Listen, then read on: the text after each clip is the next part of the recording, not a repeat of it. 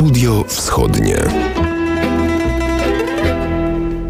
Jest 14 minut po godzinie 14. Witamy serdecznie w audycji w Studio, Studio Wschodnie. Realizuje ją Piotr Król, a przed mikrofonem ponownie wyjątkowo w zastępstwie za Tomasza Nieśpiała Iwona Kosior. Mm, dzisiaj będziemy kontynuować temat rozpoczęty przed tygodniem. Patrząc w stronę wschodnich sąsiadów, niewątpliwie w dalszym ciągu najwięcej emocji budzi Białoruś. To już drugi tydzień codziennych protestów po wyborach prezydenckich, w których miażdżącą przewagą zwyciężył Aleksandr Łukaszenka. Jak dotąd nie bezpośrednie, ale jednak groźby wymierzane w stronę zarówno obywateli, jak i środowisk międzynarodowych nie przynoszą skutku. Ludzie w dalszym ciągu wychodzą na ulicę. Wczoraj w protestach w Mińsku brało udział około 5 tysięcy osób. Na dzisiaj opozycja zapowiadała zorganizowanie w stolicy wielkiego marszu Nowej Białorusi. Ten marsz e, rozpoczął się godzinę temu. Według doniesień medialnych zebrało się kilka tysięcy osób, ale zaskakuje też Grodno, gdzie zgromadziło się kilkanaście tysięcy przeciwników e, Aleksandra Łukaszenki nie wolno też zapominać, że podobne protesty odbywają się też w innych, mniejszych miastach Białorusi, więc jeśli sumujemy liczbę protestujących, jest to naprawdę pokaźna liczba, niespotykana dotąd e, w tej najnowszej historii e, Białorusi. Moim gościem dzisiaj jest e, profesor Marek Pietraś, dyrektor Instytutu Nauk o Polityce i Administracji oraz kierownik Katedry Stosunków Międzynarodowych na Wydziale Politologii i Dziennikarstwa UMCS. Dzień dobry. Dzień dobry, dzień dobry pani, dzień dobry państwu. Na początek y, takie nietypowe ćwiczenie.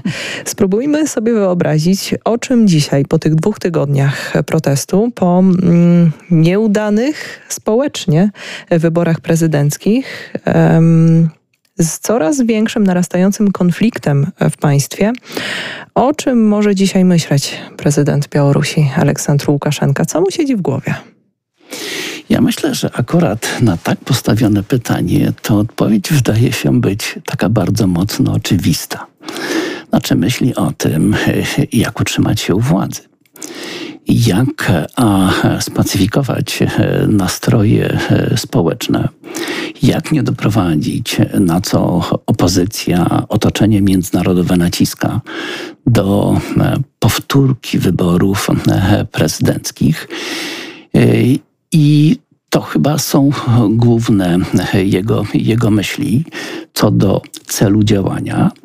Natomiast pewnym problemem już, i tu bym raczej nie podejmował się odpowiedzi na pytanie, co siedzi w głowie dyktatora, to jest w jaki sposób to zrobić, w jaki sposób spacyfikować e, nastroje społeczne, e, w jaki sposób przekonać e, Białorusinów, że wybory, które się odbyły 9 sierpnia, on rzeczywiście uczciwie wygrał.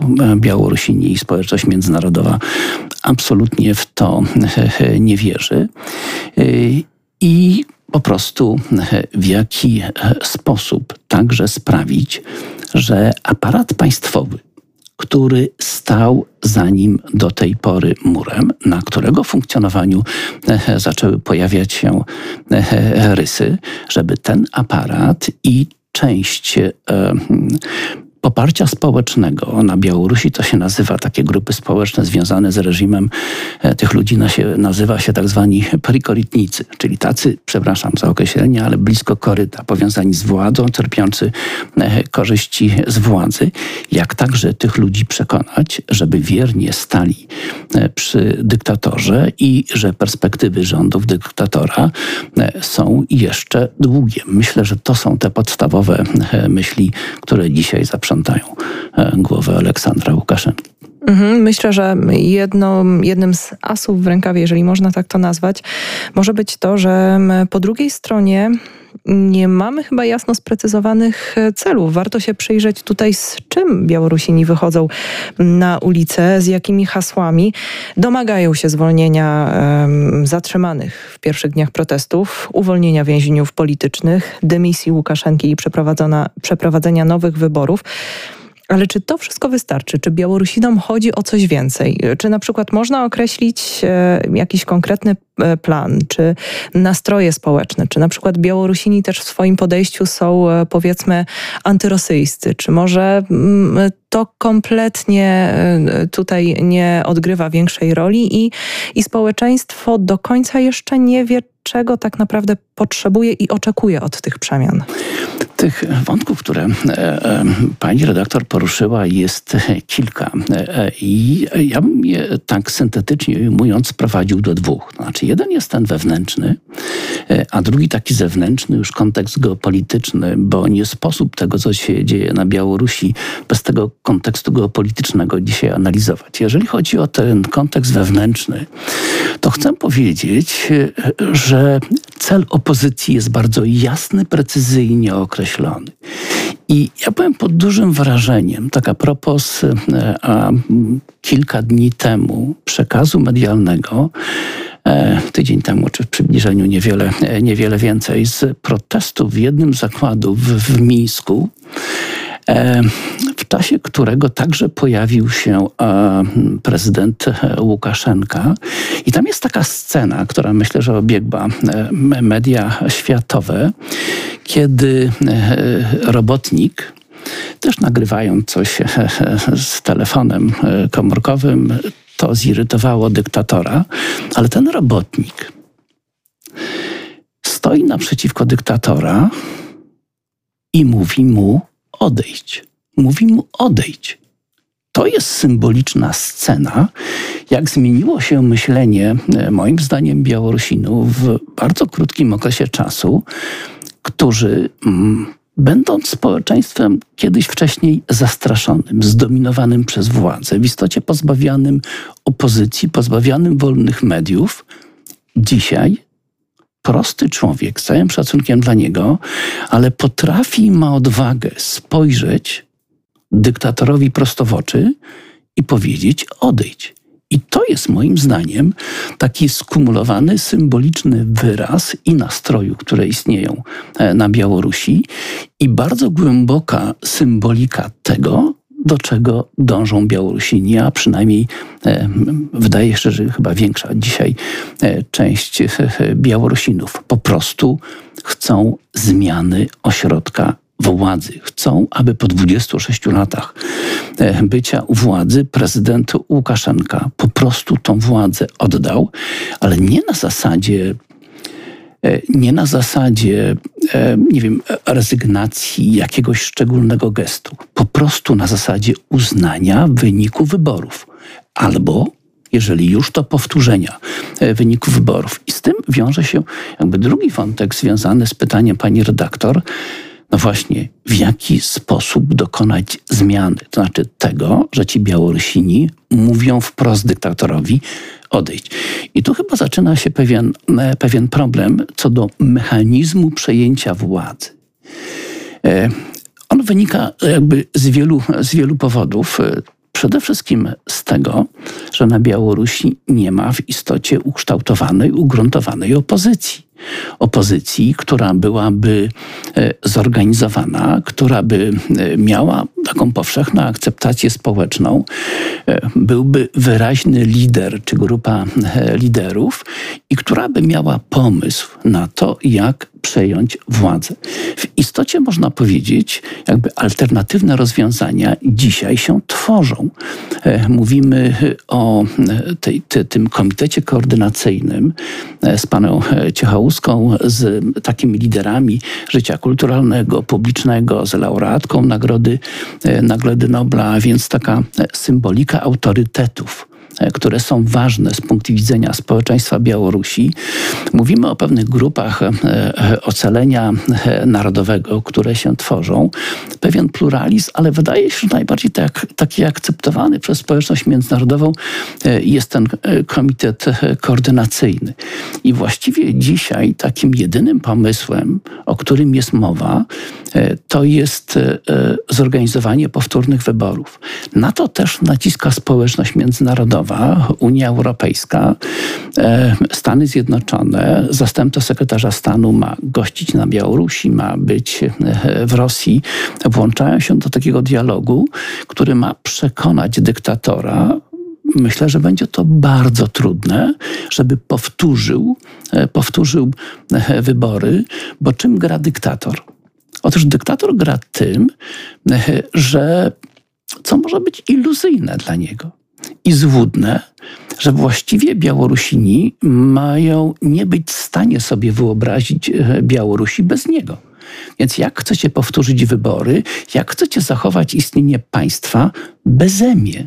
Jakby ojciec narodu, ojciec państwa, który ma gwarantować e, bezpieczeństwo, stabilność, pomyślność Białorusinów, e, ich pewną geopolityczną pozycję w Europie. Otóż ten argument przestaje być nośny. Robotnik mówi dyktatorowi odejdź. Więc to jest pewna złożoność, z którą mamy do czynienia. Czy Białorusini są w stanie się dogadać? To jest pytanie, na ile ma pomóc społeczność międzynarodowa w działaniach mediacyjnych. Optymalnym rozwiązaniem jest, żeby Białorusini dogadali się między sobą. Jakby w poczuciu godności, podmiotowości e, Białorusinów jako, e, jako, jako narodu. Ale w tym wszystkim ten drugi wątek się pojawia, to jest wątek geopolityczny.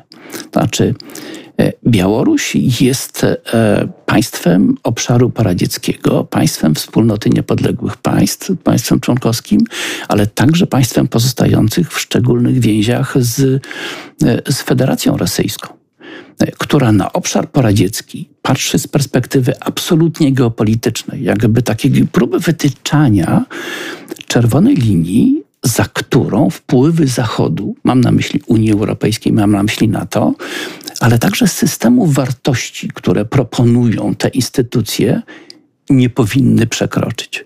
To jest e, reagowanie na to, co się dzieje na, na Ukrainie. I e, wiemy, jak e, Federacja Rosyjska zareagowała. A pamiętajmy, że w przypadku Białorusi problem jest bardziej złożony, bo po pierwsze, od 2000 roku Białoruś i Rosja są państwem związkowym. Nawet w 2002 roku prezydent Putin proponował, aby Łukaszence wtedy, e, aby Białoruś stała się jedną z guberni Federacji e, Rosyjskich, na co Łukaszenka e, zareagował głęboką nieufnością do dzisiaj do więzi z Rosją i balansuje, próbuje balansować między wschodem i zachodem. Ale z drugiej strony jest jeszcze drugi argument, taki natury formalnej. Otóż od 2002 roku i wraz z sześcioma innymi państwami, łącznie z sześcioma państwami, e, Białoruś i Federacja Rosyjska e, funkcjonują w ramach takiego układu o bezpieczeństwie zbiorowym. Wcześniej na takiego istniał taki układ taszkeński z 1992 roku o bezpieczeństwie zbiorowym, czyli, czyli to, to jest dokładnie tak samo, jak Polska funkcjonuje w NATO i ma gwarancję bezpieczeństwa państw członkowskich w przypadku ataku zewnętrznego. Tak samo Białoruś e, ma gwarancję bezpieczeństwa e, Rosji i e, pięciu jeszcze innych państw, które wchodzą w skład, w skład tego układu o bezpieczeństwie zbiorowym, czyli a jakby próby e, wyrwania Białorusi z kręgu wpływów Federacji Rosyjskiej no, mogą dać pretekst do interwencji. Rosja oczywiście do tego się nie śpieszy po doświadczeniach na Ukrainie, po e, sankcjach, które nałożono, ale to jest ten kolejny element jakby złożoności także geopolitycznej, formalnej, prawno-międzynarodowej złożoności sytuacji, z którą mamy. Patrząc na scenę wewnętrzną, nie możemy zapominać jednocześnie o kontekście geopolitycznym, w którym dzieją się dzisiaj wydarzenia na Białorusi. Dlatego też um, kraje zachodnie um, zdają się być zachowawcze w komentowaniu tego, co się dzieje i um, wyrażaniu swojej opinii na temat e, sytuacji na Białorusi. Nie ma jasnych deklaracji, nie ma agresywnych deklaracji. Zahaczyliśmy właśnie o wątek... Ale między... przepraszam, że mhm. wyjdę w słowo, z wyjątkiem jednej kwestii. Znaczy, e, z wyjątkiem e, i jednoznacznego stanowiska, e, że dotyczących nieakceptowania wyników wyborów. tu, tu, tu jest konsensus tak, tak, polityczny. dokładnie. To jest, to jest jedyna, jedyny taki konkret, jedyna jakby może I w tej najbardziej... chwili mhm. w kontekście e, brutalnej reakcji w ciągu tych pierwszych e, trzech, e, trzech, czterech dni sił porządkowych Dzisiaj mam taki okres wyczekiwania między dyktatorem a opozycją. Mam wrażenie, taka trochę, trochę chyba taka w cudzysłowie wojna pozycyjna. Co dalej? Natomiast w kontekście tej brutalnej reakcji, zwłaszcza państwa Unii Europejskiej przygotowują sankcje. Sankcje, mm. które będą uderzały to jest jakby kolejna wersja sankcji nakładanych e, od e, właściwie od wyborów w 2006 roku najprawdopodobniej tak samo sfałszowanych, Unia Europejska z różną intensywnością nakłada sankcje. I tutaj prawdopodobnie już niedługo, w zbliżającym się tygodniu, zostaną ogłoszone e, lista osób objętych sankcjami. Te sankcje są wymierzone w funkcjonariuszy, a nie w państwo w sensie obywateli, społeczeństwo, więc mają być e, dotkliwe dla e, ludzi reżimu i wcześniej te sankcje obejmowały także prezydenta e, Łukaszenkę. I tutaj to jest także kolejny mhm. element zgody. Natomiast trudno mówić o jakiejś bardzo wyraźnej, klarownej dzisiaj strategii, jak rozwiązać problem. Mamy do czynienia z dialogiem i do tego dialogu społeczność międzynarodowa e, włącza także Federację Rosyjską. Więc żeby nie było wrażenia, mhm. że jest to robione przeciwko, przeciwko Rosji z założenia. Oczywiście, chociażby po posiedzeniu e, państw unijnych, tego, tym posiedzeniu, które dotyczyło sytuacji na Białorusi, szef unijnej dyplomacji Charles Michel rozmawiał przez telefon z prezydentem Rosji, Władimirem Putinem. Dotknęliśmy mm, tego aspektu międzynarodowego w kontekście tego, co dzieje się w tym momencie na Białorusi. Nie można też przemilczeć e, w tej sytuacji, sytuacji mm, gruźb, można tak, e, można tak to nazwać, pre, prezydenta Aleksandra Łukaszenki dotyczących e, potencjalnego konfliktu zbrojnego, e, odgrażania się, że, że nie pozwoli na to, żeby integralność Białorusi została zakłócona. Do tego wątku powrócimy za chwilę. Witamy e, serdecznie tych, którzy może dołączyli w tym momencie. Słuchają Państwo audycji Studio Wschodnie. Moim Państwa gościem jest profesor Marek Pietraś, dyrektor Instytutu Nauk o Polityce i Administracji oraz kierownik Katedry Stosunków Międzynarodowych na Wydziale Politologii i Dziennikarstwa UMCS. Kłaniam się ponownie. Od kilku dni prezydent Łukaszenka w swoich wypowiedziach szczególnie mocno podkreśla rzekome zagrożenie dla integralności Białorusi ze strony Zachodu, zwłaszcza Polski.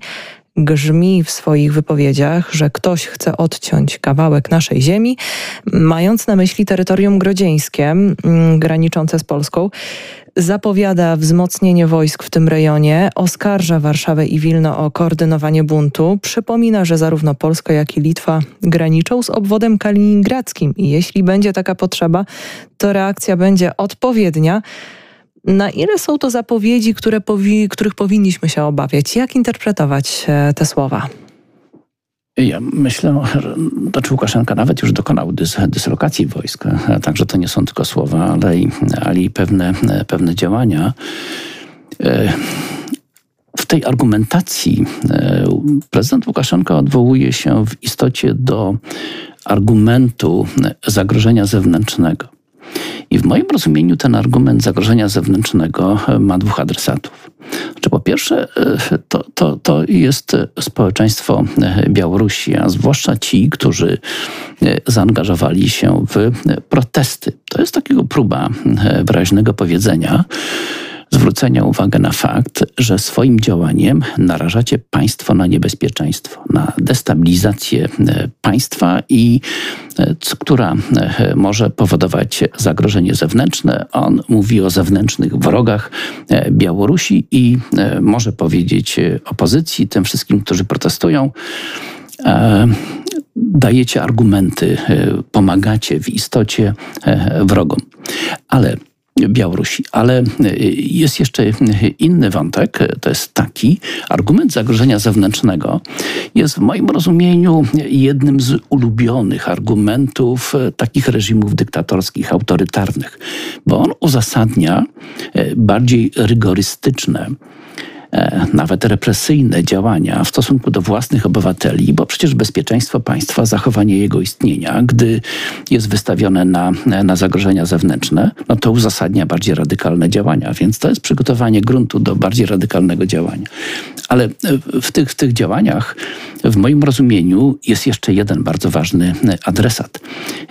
I jest to właśnie Federacja Rosyjska i osobiście prezydent Putin. Wspominaliśmy wcześniej, w tym naszym wcześniejszym wejściu, że te związki między Białorusią a Rosją są szczególne, między innymi oparte na E, traktacie o bezpieczeństwie e, zbiorowym, e, oznaczającym no, też rodzaj pewnych szczególnych zobowiązań Federacji Rosyjskiej wobec Białorusi w zakresie bezpieczeństwa, właśnie w zakresie tego zewnętrznego zagrożenia bezpieczeństwa.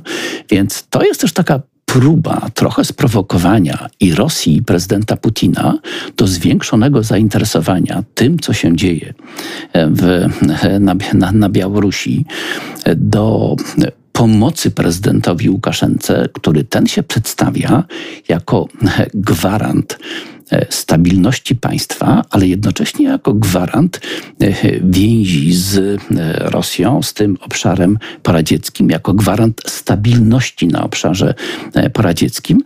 A pamiętajmy, że Rosjanie mieli i mają trochę problemów z tak zwanymi kolorowymi rewolucjami na obszarze poradzieckim. To rewolucja róż w Gruzji, która się zmieniła orientację geopolityczną w 2003 roku.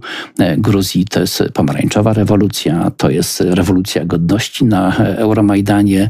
O, Kirgizi w 2005 roku e, też protestowali pokojowo e, i, i taka tak zwana rewolucja e, tulipanów, więc tych takich protestów na obszarze poradzieckim było więcej. I Łukaszenka zdaje się mówić, że ta e, geopolityczna spójność obszaru poradzieckiego jest zagrożona, ale zdaje się też mówić, jeżeli e, Putinowi, e, zobacz, te protesty społeczne na Białorusi mogą stworzyć pewien zachęcający wzorzec dla Rosjan. Więc uważaj, one są także niebezpieczne dla siebie i to wydaje mi się, że to, to jest ta logika argumentacji politycznej. Mhm. Tutaj przychodzi mi na myśl temat, kwestia dostępu do informacji, ponieważ wydaje mi się, że jednym z głównych czynników, e, znaczy nie wydaje mi się, tak po prostu jest. Społeczeństwo obywatelskie ma szansę wzrastać wtedy, kiedy ma dostęp do e, rzetelnych, niezmanipulowanych informacji. To po części na, e, na Białorusi występuje, ale bardzo dużym nakładem sił i walki o to, żeby, żeby dostęp do tych informacji informacji był, ponieważ nie możemy zapominać, że e, chociażby internet jest e, na Białorusi sterowany przez aparat państwa. Chociażby to, co widzimy od, od dwóch, e, mniej więcej dnia, dwóch dni, białoruskie społeczeństwo nie ma dostępu do kilkudziesięciu stron internetowych związanych z opozycją, związanych z wolnymi mediami. Te kanały informacji są oddolne, podziemne, ale jednak one e, są. No właśnie, do jakiego stopnia te informacje e, w tej walce, która w tym momencie toczy się między aparatem państwowym a, a społeczeństwem, e, są ważne i czy to da się jeszcze zatrzymać? To jest pewien problem, którego doświadcza także dzisiaj prezydent Łukaszenka. Natomiast gdybyśmy zaczęli od e, pewnych zasad i, i e, standardów, to jednym z istotnych elementów tego, co nazywamy e, budowy społeczeństwa obywatelskiego, jest wolność mediów i dostęp do wiarygodnej, rzetelnej informacji no, o, o życiu, życiu społecznym. Cechą systemów autorytarnych jest kontrolowanie mediów i przekazu medialnego kontrolowanie e, treści tych mediów, aby odpowiednio ukierunkowywać e, zachowania, zachowania e, społeczne. I z Oczywiście istotnym standardem dzisiaj, jakby takich otwartych, obywatelskich społeczeństw są, są wolne media. Te na Białorusi coraz bardziej są kontrolowane, są portale internetowe, podlegają kontroli, o czym wspominała pani redaktor. E, bo to, to, to jest istotny element e, w zamyśle przynajmniej reżimu kontrolowania zachowań społecznych. Natomiast reżim z tym jednocześnie ma problem. I to mhm. trzeba powiedzieć też bardzo wyraźnie, dlatego że dzisiaj to, co nazywamy mediami społecznościowymi, e, są, są, jest coraz trudniej jednak kontrolować. I a te portale społecznościowe już w przeszłości, chociażby weźmy na przykład arabską wiosnę 2011 mm. rok, to co się działo w Tunezji, ale jest wiele innych e, przykładów i e, przypadków mobilizacji zachowań społecznych, jakby poza kontrolą e, władz, poza kontrolą reżimów. I to jest pewien problem dzisiaj dla struktur dyktatorskich i myślę, że media społecznościowe odgrywają też dosyć istotną rolę w mobilizacji zachowań, zachowań, zachowań społecznych, a wiedza o tym, jaka chociażby jest skala mobilizacji społecznej, jest dzisiaj istotna, bo mhm. ona może zachęcać osoby wątpiące do włączania się do protestów, a może też e, zniechęcać na zasadzie, że nie wychylam się, sprawa jest już przegrana, dyktator po raz kolejny e, zwyciężył. E, więc świadomość sytuacji, skali mobilizacji społecznej, co mają zapewniać e, media, a media kontrolowane przez Łukaszenkę, wydaje się, że także przez socjotechników medialnych z, e, z Rosji zdecydowanie deprecjonują skalę protestu społecznego, ale też próbują społeczeństwu zohydzić uczestników, że to kryminaliści, że to tacy, e, którzy podnoszą rękę, stymulowani przez Zachód, wrogowie państwa i tak dalej. Więc walka o media dzisiaj to jest walka o umysły i o postawy wynikające stąd Białorusinów. Mhm. Nie bez powodu do, zahaczyłam o ten temat, ponieważ no, chciałam nawiązać też tutaj do tego, co e, pan profesor powiedział, czyli e, chociażby przez te media, przez to, jak niezależne osoby e, relacjonują to, co dzieje się na Białorusi, może właśnie wpływać na społeczeństwa sąsiednie, chociażby Rosji. Czyli to rzeczywiście jest bardzo, jest o co walczyć. I wydaje mi się, że chyba ta propaganda reżimowych mediów nie jest do końca skuteczna, ponieważ według ostatnich e, informacji e, w demonstracji, która trwa w Mińsku pod hasłem Marsz Nowej Białorusi, na Placu Niepodległości zebrało się już kilkadziesiąt tysięcy osób i cały czas zmierzają nowe e, fale mm, osób protestujących z biało-czerwono-białymi flagami. Może tutaj jeszcze kilka słów na temat tej symboliki, ponieważ to chyba może być też trochę trochę... E, Czyta pani redaktor w moich, w moich myślach mhm. właśnie o tej symbolice liczby. E, chciałem, chciałem powiedzieć. E, symbolika liczb pokazuje, a w ogóle w życiu społecznym ważne jest zjawisko tendencji. I symbolika liczb jest w stanie pokazywać tendencje zmiany nastrojów społecznych. E, I tam dosyć nieprecyzyjnie to ujęło, a ile że mówimy o kilkudziesięciu e, tysiącach uczestników, to prawdopodobnie, jeżeli chodzi o Mińsk i taką jedno, e, jednorazowo zorganizowaną demonstrację, to jest prawdopodobnie chyba e, największa, jeżeli jedna nie z największych, to prawdopodobnie największa demonstracja.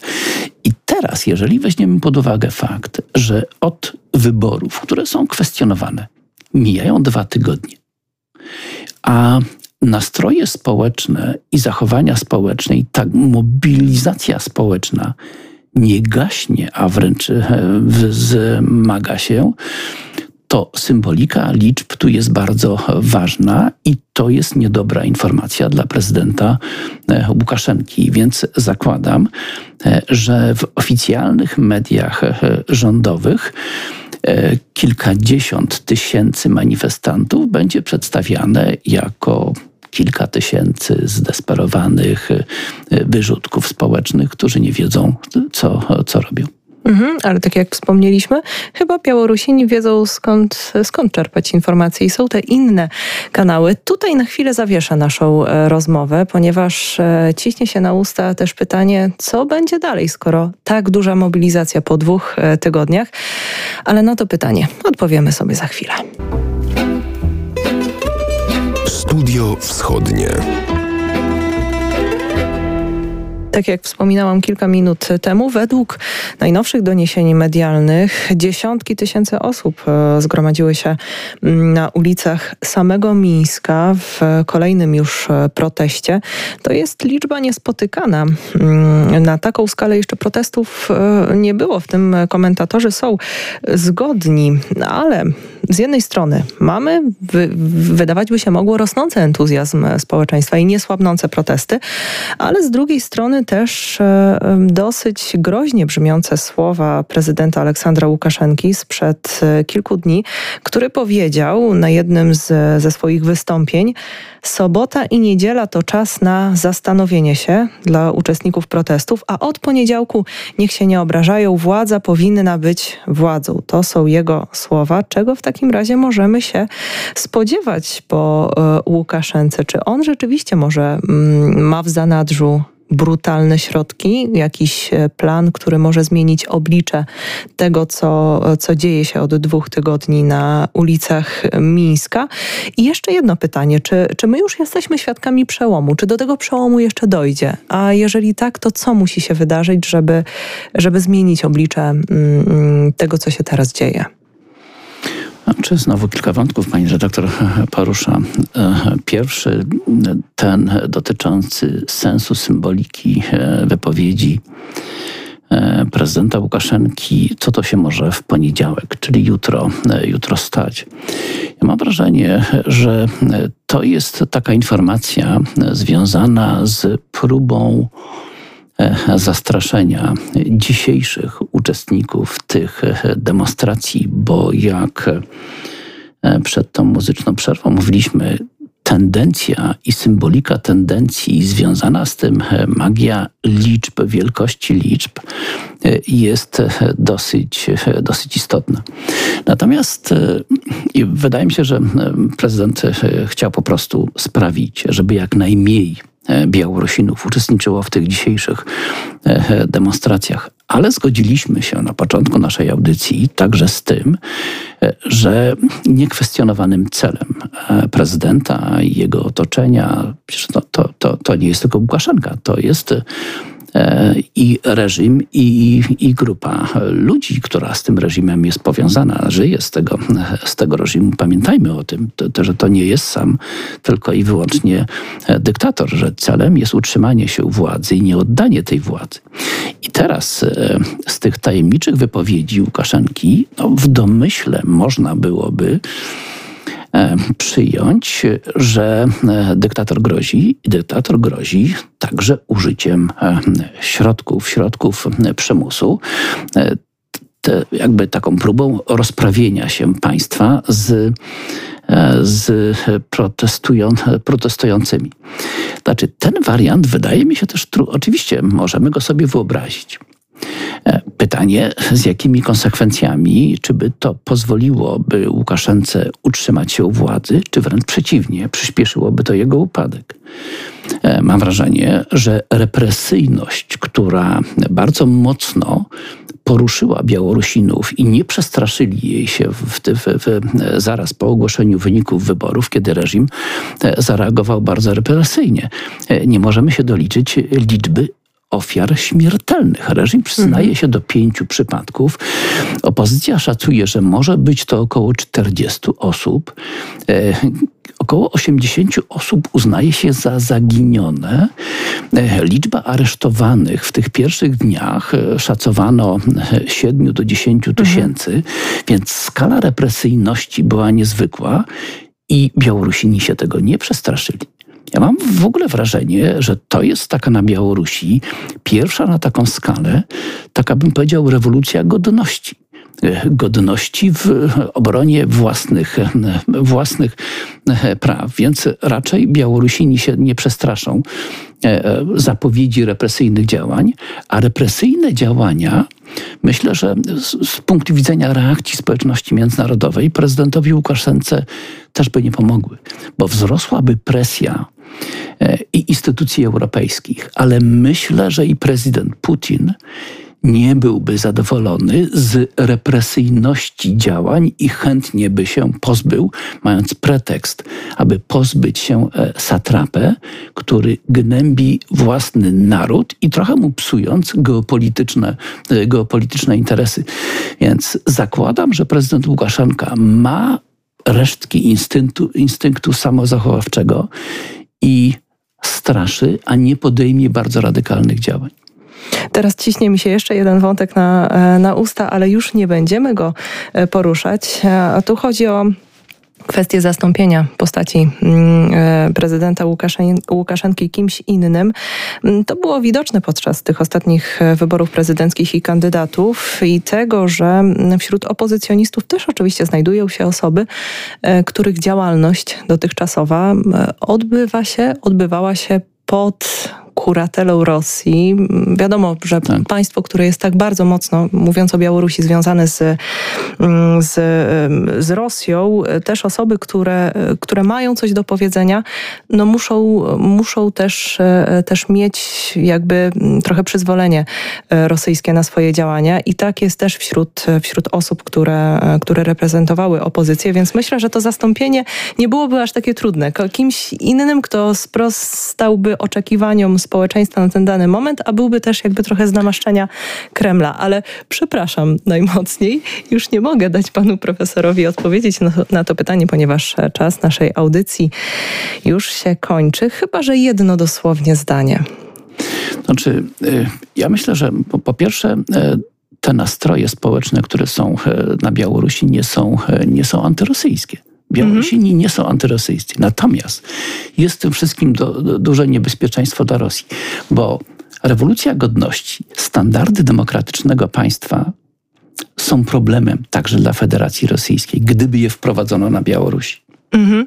I tym, e, tym zdaniem zakończymy naszą dzisiejszą e, rozmowę. Moim i Państwa gościem e, był profesor Marek Pietraś, dyrektor Instytutu Nauk o Polityce i Administracji oraz kierownik Katedry Stosunków Międzynarodowych na Wydziale Politologii i Dziennikarstwa Uniwersytetu Marii Curie Skłodowskiej.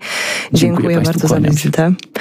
A my będziemy jeszcze na antenie Polskiego Radia Lublin wracać do komentowania tego, co dzieje się na Białorusi. Przypomnijmy, kilkadziesiąt tysięcy osób wyszło na ulicę Mińska. Co będzie działo się w kolejnych dniach, to na pewno także w naszej audycji.